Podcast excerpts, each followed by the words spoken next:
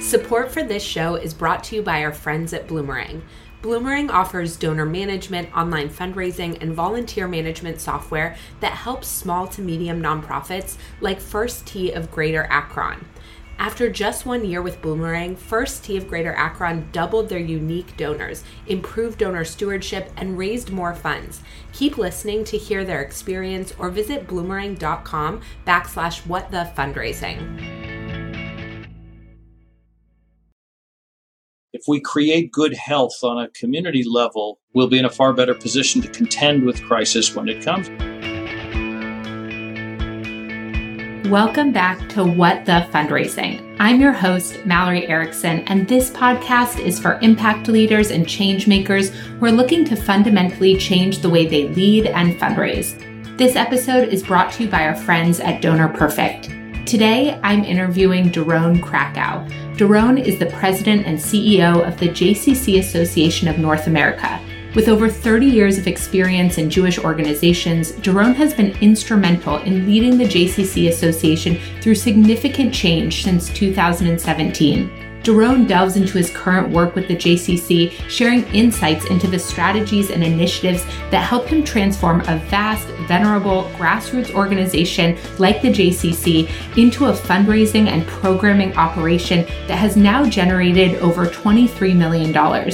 We explore the importance of building solid relationships and how he leveraged the transformative power of philanthropy to drive meaningful impact and change in the organization. And this was no small change. The JCC is a century old organization which serves 160 Jewish community centers and 13 Jewish community camps that until two years ago had a very narrow mission of providing training to its member JCCs. It subsisted on member dues and did no other programming or fundraising.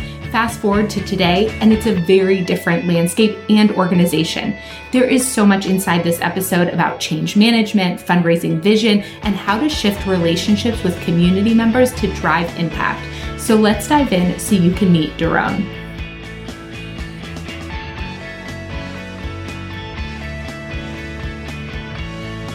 Welcome, everyone. I am so excited to be here today with Doron Krakow. Doron, welcome to What the Fundraising. Mallory, thank you. It's great to be with you. I'm very excited for our conversation today and to dive into all of your current work with the JCC. But let's start with you just sharing a little bit about you. What brought you to the nonprofit world in the first place? What ultimately brought you to the JCC and what has your experience been there like? Well, I began my career in the corporate sector. I'm a finance guy who uh, made a start at IBM doing mainframe systems planning. So I'm almost as far away from the career path I thought I'd be on as uh, one can get. I took a one year leave of absence relatively early in my corporate career to be part of the youth movement that I grew up in. They were looking for an interim executive. It was a short term gig. My executive at IBM offered me the chance to take a one year leave and he'd hold the job for me.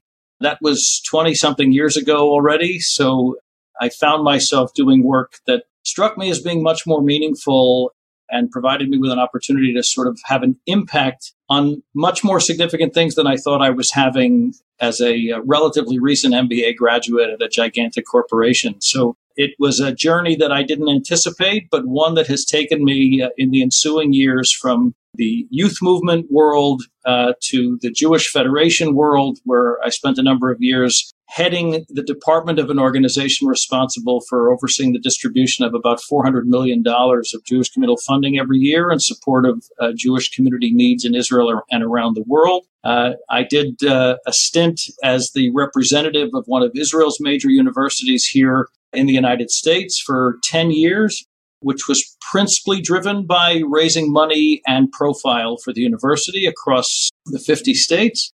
And then six years ago, I had an opportunity to come to my role here at JCC Association of North America, which is something very different than anything I had done before, uh, but that has allowed me to draw on the most significant experiences I've had in several of the prior stops in order to try to achieve things here that uh, had been previously considered unachievable. Mm. Wow, what an incredible career you've had. Um, it's amazing hearing about what brought you to your current position and it sounded like to me, so I was active, not super active in the JCC growing up, but certainly did activities there. I was very active in my synagogue and youth group and some of the other youth programming that was happening out here in the JCC or in the in the East Bay of California through the Federation primarily. And I was really interested to learn that when a few years ago, the JCC underwent a pretty huge transition, which sounds like a transition that a lot of nonprofits or association models are in the midst of perhaps considering or maybe even in the trenches of. And it sounds like your leadership really stewarded the organization from going from more of a training organization to an, a fundraising organization. But I might have that wrong. So can you talk to us about what the transition of the organization has been like over the last few years? What did it used to look like? And what does it look like today? Sure, with pleasure. First of all, it's always great to speak to somebody whose life was touched by a JCC. It's true for so many of us in the communities that we grew up in. I grew up in northern New Jersey, have been connected with the same JCC essentially my whole life. And JCC Association is the umbrella organization for 170 JCCs across Canada and the United States. Uh, and if it hasn't been said, it shouldn't go without saying that a Jewish community center is a lifelong opportunity for encountering all kinds of activities within a Jewish context, everything from early childhood education to programs for seniors, health and wellness to arts and culture, programs in Israel, formal and informal education, you name it. The community center is the place theoretically where uh, you will find your point of contact. And when I came to JCC Association, it was largely emblematic of what I would call a lot of central agencies for sector wide organizations, whether in a religious context, congregational movements, or a Jewish Federation context, uh, outside the Jewish community in the, uh, the YMCA context, uh, the United Way. There's a central agency. Its job is to do things in support of the local agencies. Uh, and then there are a myriad of independent and autonomous local agencies who are working on a voluntary basis to be part of something larger than themselves. And a lot of those sectors historically have funded themselves on the basis of some sort of an assigned dues or membership level for each local affiliate. Based on the size of its budget, it would get assigned uh, the amount that it would contribute in support of the central agency's operating budget. And so we were funded, like most of central agencies have been over many years, with some combination of this dues revenue, program income that we brought from uh, activities and initiatives that we ran, whether it was conferences or training programs. Uh, we also run the JCC Maccabi Games, which is a continent wide Jewish Teen Olympics that we do every summer with thousands of kids. And there's an array of other programs that we run. But we were disproportionately dependent on the membership funding that came from local affiliate agencies for many years. And the model was a little tired, and not everybody chose to be affiliated. And uh, that certainly limited our ability to impact them and to help encourage motivate and incentivize them to do the things that we collectively believed would strengthen uh, the Jewish communities that they serve with such dedication. What the Jewish community has, and not just the Jewish community, thanks to cultural norms here in the United States, is an extraordinary commitment to philanthropy and to the supporting of charitable causes by individuals and foundations that have significant resources. JCC Association did not traditionally work with those sources of funding. We had another model for how we resourced ourselves. We weren't divorced from those sources of fundings, but the only times we successfully engaged them were when members of our own board also happened to be players in the philanthropic community. So they would frequently be supportive of us as part and parcel of their work, but it was an insider's game. And as a result, again, we were disproportionately dependent on sources of income that were subject to the ebbs and flows of the times, of the economy, of interest and participation. And I came here having spent 10 years in the world of major gifts philanthropy. Uh, you don't generate support for a university overseas without helping to impassion people who believe that the mission of that university is worthy of their investment and their support. Uh, and so I had the good fortune over those years, which uh, in which we did some very effective work to have relationships with some of the very significant funders who share a passion for things going on here in the organized Jewish community. Uh, and when I got here, the leadership and I came to an agreement that if we were going to become what we aspired to be, We had to be a major producer of resources for the field and not primarily a consumer of resources from the field. And we had to elevate our image, our reputation, our perception in the eyes of the wider Jewish community and significantly in the eyes of Jewish philanthropy so that they would understand we are a partner and a medium through which they can give expression to their greatest philanthropic hopes and dreams. So there were two things that were happening here. Number one, we needed to reinvent our self perception as a great opportunity for philanthropy and one that's going to be devoted with time, resources, and energy to the pursuit of philanthropic relationships. And number two, Mallory, we're not a new game in town. Uh, JCC Association's roots go back to 1917, and that notably was the fourth attempt to create a central agency for what were in those days called YMHAs, Young Men's Hebrew Associations. But we've been in the business of Jewish community centers since the 1850s. And yet, we were not on the active consciousness of major philanthropy, and we were not on the active consciousness of the wider Jewish community. So, undertaking to reintroduce ourselves to them in a way that they would find compelling and of interest, and then beginning to cultivate and pursue those relationships in the direction of great partnership has been the work that we've undertaken in the last five, six years. Okay. I think what you're talking about is so important because I think there are a number of organizations for different reasons set up their relationship with individuals in their community in one way and then get to a point where they really need to shift in certain ways their identity and their relationship with those individuals. And I've watched a lot of organizations over the years who perhaps were funded out of seed funding for three years, for example, from a foundation. And so they didn't do any individual fundraising, right? They were fully supported through this foundation. They've built a network. They've built a community. And now all of a sudden they're realizing we need to change how people relate to us. We need to help them understand that we actually are a place for them to invest in a different way and build a different type of relationship with us. And so I want to talk about how you did that because I can already imagine all of the limiting beliefs that can come up when you start to think about this.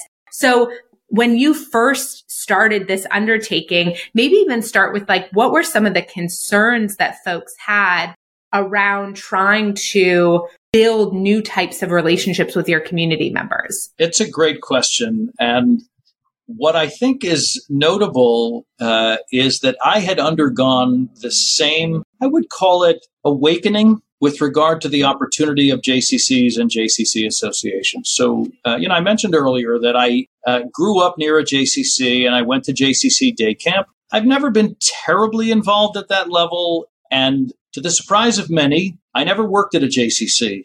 Uh, in the course of my entire career, not for a summer, not part time, and certainly not part of my full time not for profit career. So when the opportunity to be part of the search for this job came up, I declined because my feeling was this is a job that should be done by somebody who's from the field, who should be the champion of their field. But on further reflection and with the encouragement of a good friend to whom I feel a great deal of gratitude, I dug in to find out what it was that makes this place such an extraordinary opportunity. And it changed my mind about what JCCs were about. Because I think I probably would have said JCCs are kind of Jewish light and uh, they are open to the entire community. So they're not they're not uniquely Jewish enterprises, and you know they're a nice complementary part, but not a passion project for me. And then I discovered a few things that completely changed my mind. Number one, JCCs welcome a million and a half people through their doors every week in person, a million and a half visitors a week in a Jewish communal context. That's extraordinary and unrivaled. Number two, a million of them are Jews. A million Jews a week of every background, every age, religious disposition, political identity, personal identity. It is a smorgasbord, a cross section of engagement with Jewish life. Nobody's got it. And in addition, a half a million of our friends and neighbors from outside the Jewish community also come every single week to do something that they might be able to do elsewhere, but they prefer to do in this particular Jewish setting. There are more people in the communities we serve who encounter the Jewish community at a JCC than in any other Jewish institutional organizational setting, which means we have unique responsibility as a community relations enterprise. Uh, we are also the largest organizer of Jewish camps in North America. More than 150 Jewish day camps, more than 24 overnight camps. We are the largest provider of Jewish early childhood education in North America with 35,000 kids. We're the largest employer in the Jewish community, over 36,000 full and part time staff year round, plus the summer staff. And I rattle off this litany of data points to reflect the fact that if somebody like me had an inclination to do good in the organized Jewish community and who believed that we could do better than we're currently doing, there's no better place to be than the place that touches more people and interacts with more lives. And if it's not a panacea today, then maybe it can be something far more impactful and significant than it's been. That got me in the door. And so, to be honest with you, that's the conversation I started to have with foundations and with funders. I would say to them, What do you think about JCCs? And they would say, I don't really think very much about them. They're a little Jewish light, and there's so many people from outside the Jewish community. It's not my interest. And my answer to them would be, well, that's exactly how I felt six months or a year before uh, when the conversation with me began. Let me tell you why I feel differently about it now. And there hasn't been a single funder or potential funder that hasn't said, I never thought of it that way, prepared to continue the conversation with you. Let's think about what we might be able to do together. And, and I don't want to give the wrong impression that suddenly, you know, the golden gates opened and people are raining funding down on us. It doesn't work that way, as you know, in major gift philanthropy. It's a, a marathon and not a sprint. But as a result of the fact that a lot of these significant players were ready to see us in a different light, we began a large number of conversations. That circle continues to grow. And we have made demonstrable impact, but we've made a demonstrable impact both in the degree to which we are now seen as a beneficiary partner of major funders, and we are producing more money for the field than we are consuming from it. And as a result, we have increasing influence, leverage as a resourcing partner to help JCCs that may want to do things that uh, we would like for them to want to do, but couldn't resource it on their own, and therefore are putting them in a position to be a more impactful entity in the communities that they serve. Okay, I love hearing that journey.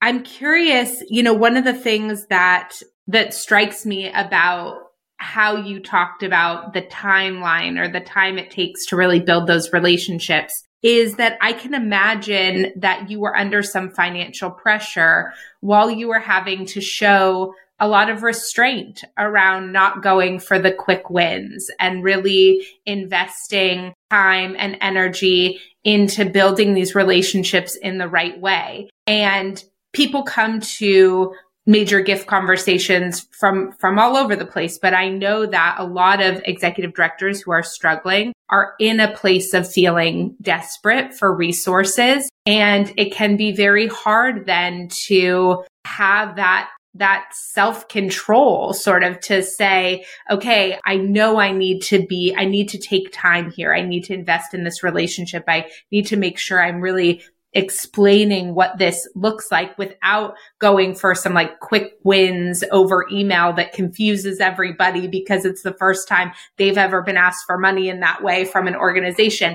So can you talk to me a little bit about how you navigated that, how you navigated that with your team and maybe even your board to be able to, to do this right? Sure. Uh, look, first of all, I think it's worth reflecting a little bit on what I would consider my approach to work and fundraising in general. For a long time in my not for profit career, I didn't want anything to do with it. I believed that fundraising was about a slick pitch and a handout, and it didn't feel dignified to me. I, you know, I was into community building and educational initiatives and uh, support for social service and human service causes around the world. The last place I wanted to be was walking around trying to prime my pitch and uh, figure out how to be smooth and putting my hand out. And I didn't realize till I took the job working with uh, Ben Gurion University that actually isn't what it was about at all. And in fact, whether I had known it or not, I had been doing fundraising related work since my first day in the field. You know, if you're in youth programs, summer camps, uh, travel and experiential programs, then you meet with parents and families and try to help them to come to the conclusion that the thing you would like them to send their kid to is worthy of their time, energy, and resources. And if you're in the Jewish community building uh, business, working as I did in the federation system, then your goal is to convince federations to increase their allocations to critical projects and initiatives that are going on abroad that, but for them, would be compromised. So influencing others by helping them to see what you can see and offering them an opportunity to be part of it is what I have come to understand fundraising, particularly major gifts philanthropy, is all about. And rather than accede to the notion that fundraising is the not for profit alter ego to sales, I actually believe that major gifts philanthropy is the not for profit alter alter ego to high net worth private banking. You're talking about people who have resources and they are determined to put them someplace. And your job is to help them to see that they should make room for you in their portfolio because the return on their investment will meet or exceed the return that they may be getting anywhere else. Would be worth finding some space. And if they get that satisfaction, they're going to want to do more right? When when wealthy people are looking for a banker, they're looking for a financial return, places that they're going to invest their money. If they like what they see, they reinvest. And if they don't like what they see, they take their money and go elsewhere. But the beautiful thing about philanthropists, by definition, is that they're in the business of giving their money away. They are looking for opportunities that will satisfy them uh, in terms of the good that they feel, uh, the impact that they have, and the people with whom they get to work. So the reorientation here was about our understanding that the hopes and dreams that we have as a JCC movement are far beyond anything that we're going to be able to generate through the old model for resourcing ourselves. It was dues or program revenue. It will always be marginal and incremental to do better, and basically treading water is going to take a great deal of time or energy. On the other hand, the coffers of Jewish philanthropy are full. Uh, they've only grown in the intervening years. So, relative to the things that we hope we could get done, there are virtually unlimited resources out there for us if we can begin to create a connection. And that had to mean, uh, to come back to your question, that we were going to have to trade off instant gratification for more durable relationships and outcomes. And that was an early conversation I had with my board. We're not a hugely resourced organization. We have some endowed assets. Uh, we have some funds that we manage. Uh, and I discussed with them the need for us to say we're ready to absorb some early uh, financial impact, negative impact, as a trade off for the more durable and significant financial upside. Uh, and I have to say, I have been blessed with a remarkably supportive board. And by the way, a notably philanthropic board, many of whom have raised their commitment to create uh, the runway that we needed here in the intervening period. I have almost never been asked to limit my aspirations on the altar of challenges that we might have had in the budget, although we can have a whole conversation about the pandemic and uh, the impact on that, which nobody could avoid. But the knowledge that they and we believed that our goals and aspirations for two, three, five, ten years from now are such that we have to commit ourselves to their pursuit in a methodical and professional way. We had to build out our fundraising team. We had to strengthen our uh, data and information management capability. And we had to be prepared, as I said, to cover ourselves on the short term in pursuit of greater gains in the medium term. Uh, and I'm gratified to be able to tell you that there's been virtually no need ultimately to cover ourselves. It was simply the safety valve was there in the event that we needed to avail ourselves of it. But uh, those efforts have been de minimis to this point, and the trajectory that we are on with regard to becoming a major partner of great philanthropy is a positive one. We're far from where we aspire to be, but we're also far ahead of where we were.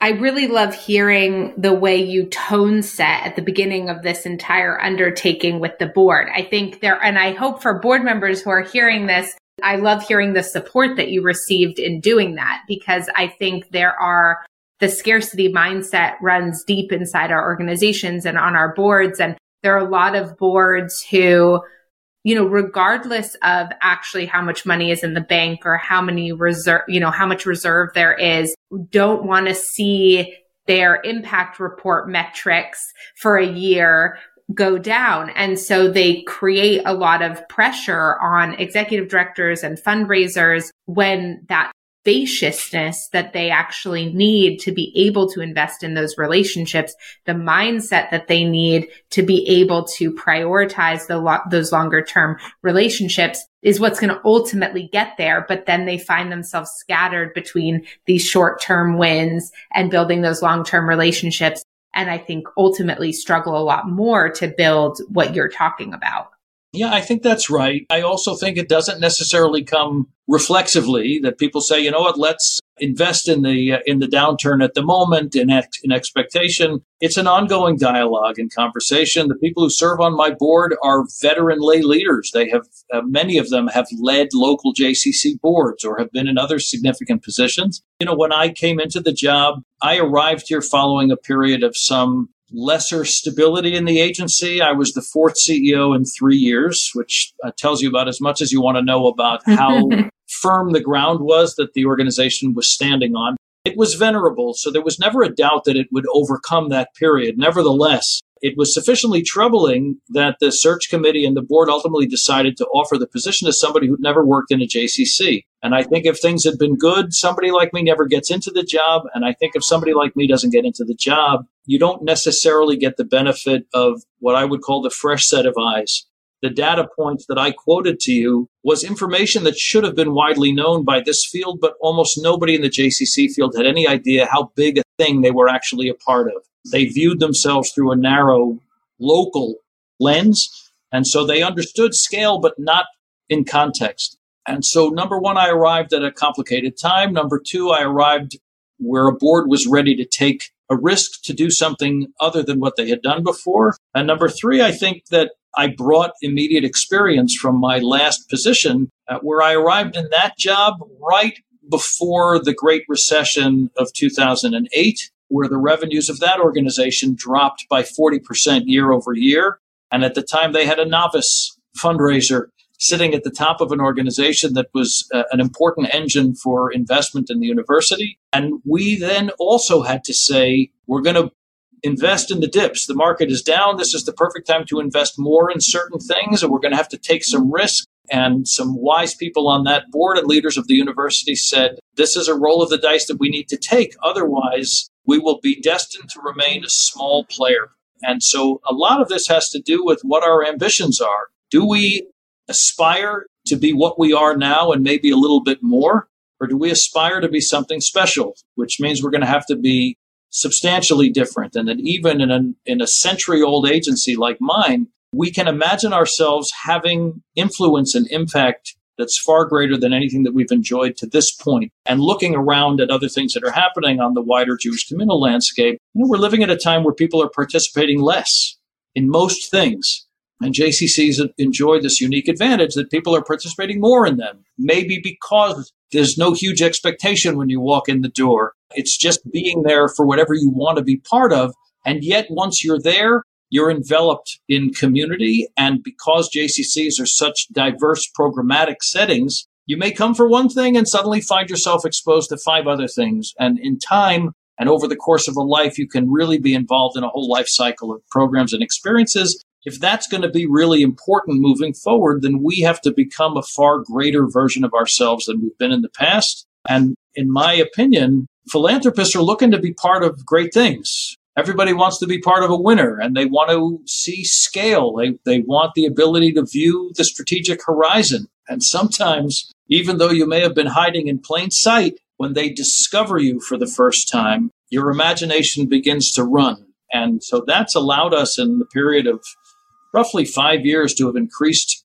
funding that we're getting from the philanthropic community tenfold. It began modestly, but it has us believing that we can increase tenfold again in the next five to 10 years. And then you're talking transformational investment and impact across a very large sector. First Tee of Greater Akron needed to switch from an outdated donor management system to something more user friendly. With Bloomerang, they found that and more. Executive Director Josh Smith commented We love Bloomerang It's saved time, it's helped us raise more funds. By investing in a donor database that they actually loved using, First Tee of Greater Akron was able to raise more funds and continue creating lasting change in their community. To listen to the full interview with First Tee of Greater Akron, visit bloomerang.com backslash what the fundraising or click the link in the show notes. Okay, it sounds to me like something you are incredibly good at is engaging people in vision. Like it sounds like one of the things that has really brought people on board was sort of moving beyond the logistics of the programming that's happening inside a JCC to what it means for the JCC to be the overarching and connective tissue of the Jewish community. And I think what is striking to me about that is I hear a lot from fundraisers. Oh, well, we're not ready to raise money for that yet because we don't know for sure how this thing is going to work, right? They don't, they feel like they don't know the details and logistics of certain program expansion. And so they feel uncertain around engaging funders in the capacity building that really is necessary even for them to figure out those logistics. And so I'm wondering if you have any advice for folks around it, it sounds to me, and maybe I'm wrong, but that you ventured into this without complete clarity around all of these resources could ultimately do for the JCC, but you had a vision of what it could be and that that was what got you started. Is that right? I think that's reasonably accurate. I, I, would say it doesn't happen if I don't arrive into a board whose leadership has vision and that there wasn't already some very common ground. You know, one thing that I made clear when I came into the search is here's who I am. Here are the things that are important to me. Here's the way that I like to work. That has to be what you want for this to be a good match. But if you share a sense about those things and about those possibilities, and we can dream together a bit, then I think we can have the kind of transformational impact that I know draw drew people to this work and this leadership to begin with. It's not something that people come to casually. That having been said, maybe because I came from outside the field, I believe this field was capable of things that it didn't necessarily see uh, as the natural next step in its own evolution, that it was thinking incrementally. And the fact that I've had lay leadership and board members who were ready to think differently and more broadly, and who not only were receptive, but encouraged those efforts on my part and with the team that we built here. And, uh, you know, I came in inheriting a team that had worked exhaustively to serve a field during a difficult time, but they were weary and we needed to renew ourselves in a way that would allow us to feel a greater sense of ambition and bring new energy to complement the best of the expertise that we already had uh, in house. And now I'm uh, very proud to say that I think our professional team is of great quality and competence. Our board and lay leadership uh, to be part of.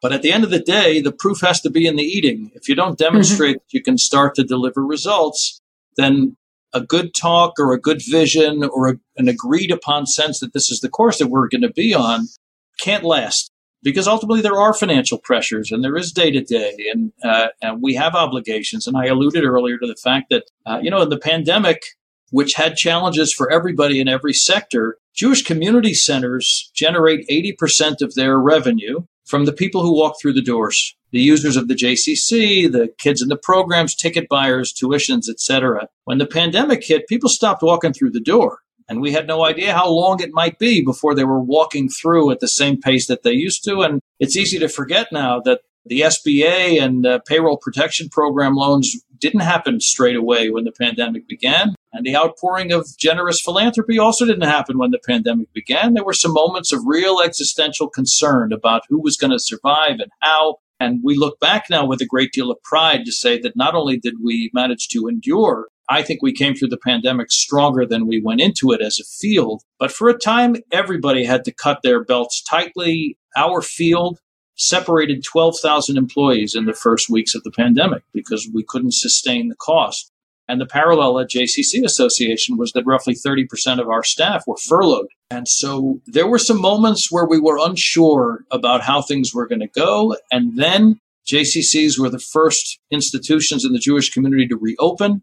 They provided essential services, childcare of various kinds, and meal programs for shut in seniors and people with disabilities. And we became everybody's favorite partner in the communities that we worked. Funders and day schools and human service and social service agencies and congregations and others whose own buildings were shuttered, but who could access ours because we needed to be open for essential services and created guidelines that would allow for safe operation. And we had manpower because even with our diminished numbers, we were far and away the largest employer in the communities. And so we were in a position by working together to say our needs are secondary to the needs of the community. And three and a half years later, I can tell you that as a result, our profile rose, our recognizability by funders and partners reached new heights. Uh, there was some level of self-confidence that I think that emerged in leadership of JCCs and at the continental level, all of which served in certain respects to accelerate the progress that we had begun to make. And even though there were detours and speed bumps and various other things that might have happened differently if we were operating in a non-pandemic environment, we learned a great deal about what it mean uh, what it means to row together within and across our sector and what it means to row together with people who are adjacent, both program partners, but increasingly also funders. And so that path that we were on received a boost more quickly than it might otherwise have received. Wow. Yeah, I can imagine that just how much shifting had to take place when sort of all of the the frame of the house changed essentially. You know, something as you were talking that I thought about and I'm curious, I don't know how the JCC handles this in terms of its sort of marketing and outreach, but I feel like a lot of a lot of this conversation has been really positive about the role that the JCC plays in all of the positive elements of holding space for the Jewish community and the community at large. And it sounds like a lot of the fundraising that you did and, and bringing people in was about envisioning this positive vision. And of course, we also know the Jewish community goes through a lot of really hard challenges and anti-Semitism has been on the rise. And I'm curious, I, I think there's a ongoing conversation in the nonprofit space around how you prioritize the positive visioning and positioning of your organization and when and if you talk about the scarier, harder, bleaker realities. And I'm curious how you think about that. And I was thinking about it particularly when you were talking about sort of the story of COVID. I think there are a lot of organizations that during COVID didn't feel like they were saving lives that were being impacted by COVID and kind of paused their fundraising because they didn't believe that their work was dire. And yet we know that there are so many systemic issues and that it's never just one thing happening that people need support around. And so I feel like you've been navigating this space in the midst of you know, international pandemic crisis, but also some crises within the Jewish community and have likely had to balance a lot of urgency with that visioning work. I'm just curious how you think about that. Yeah, look, you're exactly right to say that it is a balancing act at times. And the people that I've worked with, the people that have come to work with me, uh, certainly uh, people in uh, development roles, you know, I always encourage them as I as I remind myself to keep one eye on the work that's sitting right in front of me and one eye on the horizon. Because if you're only worried about the stuff that you're dealing with on a day to day basis, it's very hard to see beyond the moment. Of course, it was clear that the pandemic would eventually end and there would be a future for the work of building Jewish community and the work of JCCs. And therefore, we could never stop working on the future, even as we devoted whatever time and energy were required to help our constituents get through the crisis. Uh, and you know, my tenure here has been marked by chapters. I arrived in 2017 during a period of bomb threats, which you may remember that in the first part of 2017, there were several hundred uh, threats that were phoned or emailed in to Jewish institutions, most of them JCCs that required evacuations and all kinds of panic. And thankfully, it turned out to be a disturbed person and not something that represented a real danger. But that was a crisis. And when that passed, We dealt with uh, the at Tree of Life, uh, which is really the preeminent example of this uh, growth of anti Semitism, this spike of uh, violent anti Semitism. And as we were assimilating the reality of what that meant, we ran headlong into the pandemic. And the pandemic brought with it social upheaval, right? The, the tearing at the fabric of the society of the United States, and not only the United States, but uh, the question of division around identification and point of view and race and the things that came to the fore were the things over which we are divided. And the work of JCCs is about elevating the things around which we have common. So you walk through the door of a JCC and the things you share with the other people inside the Jewish Community Center are more important than the things over which you might disagree. We became a an anchor for the effort to continue to pursue the, uh, what I would call the greater good for community, Jewish and beyond the Jewish community. And that's as good a response to crisis of any of these kinds as I think you can come up with obviously we spend a fair amount of time talking about growing anti-semitism and uh, the jewish community and others by the way very recently the biden administration are devoting tremendous time energy and effort to initiatives to confront and combat anti-semitism. And the jewish community by the way has been doing this for a long time. That's how the anti-defamation league was created and the american jewish committee does work and jewish community relations councils do work in these things. So everybody wants to know what are jcc's going to do with regard to these challenges and I think our answer is we're going to be better at what we're supposed to be, which is an engine for creating a stronger community, for strengthening ties between the Jewish community and the wider geography that we serve. You know, I said early in our conversation that we're the biggest platform for engagement with the broad diversity of Jewish life in North America. I define that as being we are the Jewish community's town square.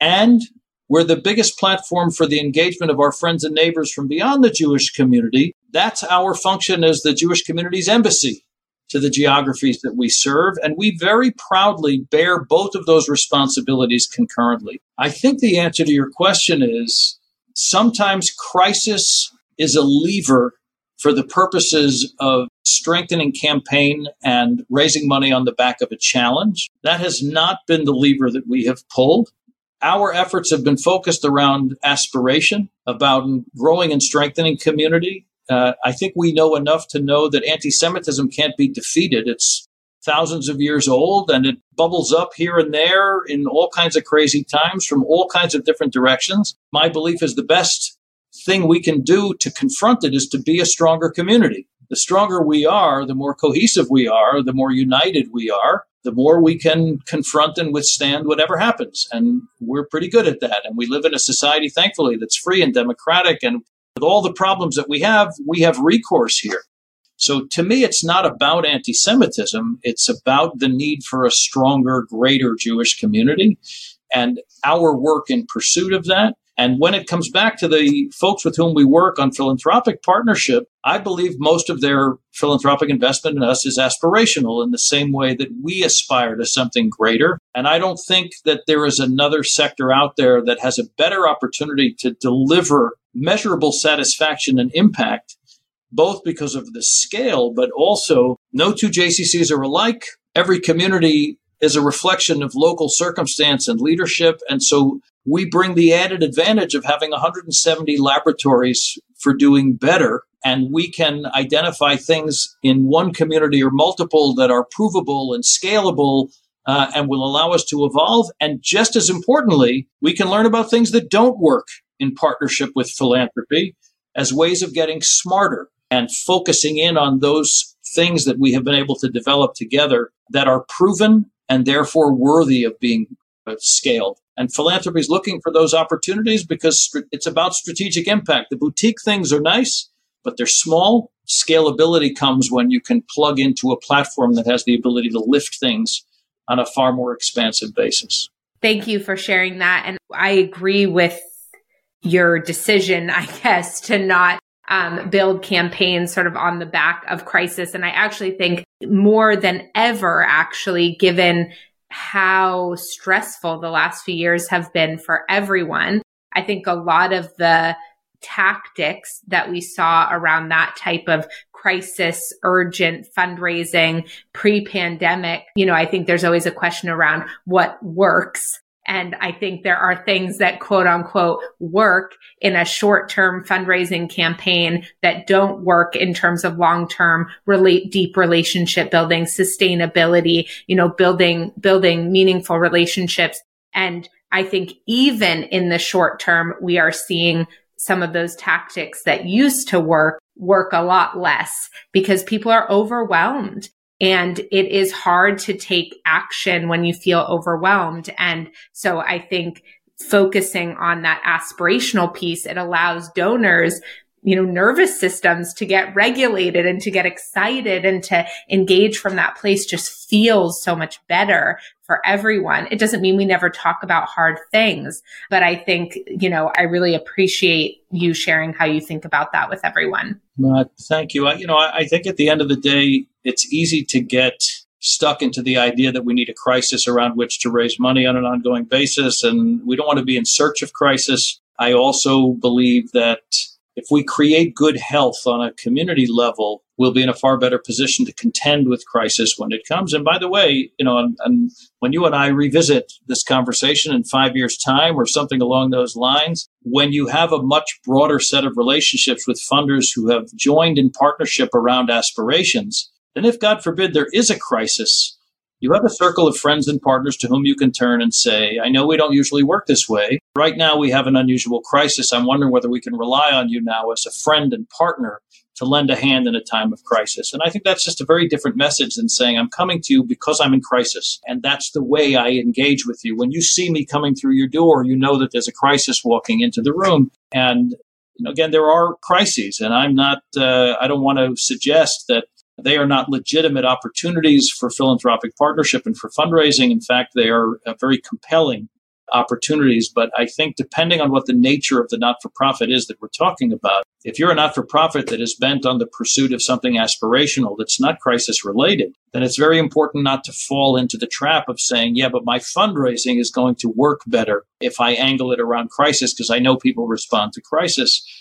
They do. But I think that for so many funders and philanthropists, the chance to be part of something aspirational uh, is energizing and it's captivating. It has to bear out. You got to deliver on the aspirations.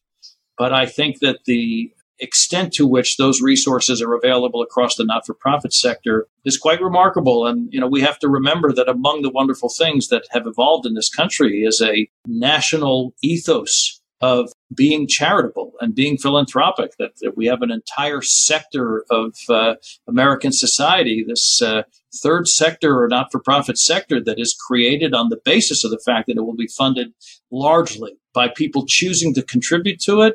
And that is such a strong ethos that the government of the United States is willing to underwrite those contributions by allowing you to deduct it from your taxes. So, uh, would that there were more countries in the world that uh, had that same commitment and with all of the things that we view as not necessarily being where they should be in this country, we should never fail to remember the things that are remarkable and that continue to enable us to believe that we can get back to being our best selves and maybe become something better still. Yeah. What a wonderful note to end this on. Thank you so much um, for this conversation, for giving us a peek inside your work over the last few years. And I think for giving a lot of nonprofits something to aspire to in terms of how they think about transforming their fundraising. I'm so grateful. The pleasure has been mine. Thank you for the opportunity, and uh, it's delightful to meet you, Mallory. So nice to meet you too.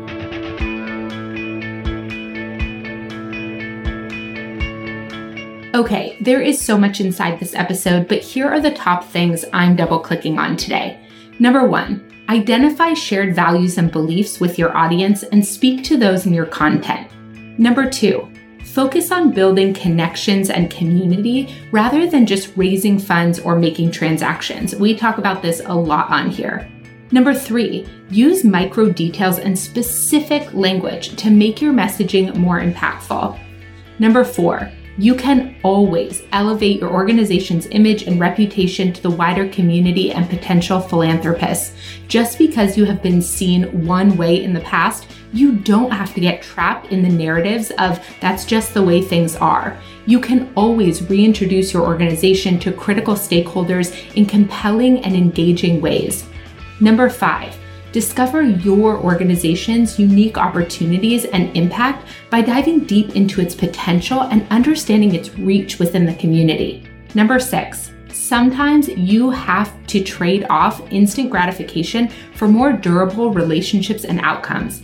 It often takes restraint to stay the course and not go for the quick wins. And lastly, number seven, if you want to engage people in a vision, you need to build compelling narratives and stories highlighting the breadth and depth of your organization's impact, emphasizing its role as a community relations enterprise and a catalyst for positive change. Okay, for additional takeaways and tips inside this episode, head on over to malloryerickson.com backslash podcast to grab the full show notes and resources now. You'll also find more information there about Doron and our amazing sponsors, Donor Perfect. Thank you for spending this time with us today. If you enjoyed this episode, we would love it if you would give it a rating and review and share it with a friend. I'm so grateful for all of my listeners and the good hard work you're doing to make our world a better place. And if you miss me between episodes, stop by and say hello on Instagram under what the fundraising underscore. Have a great day, and I'll see you next week.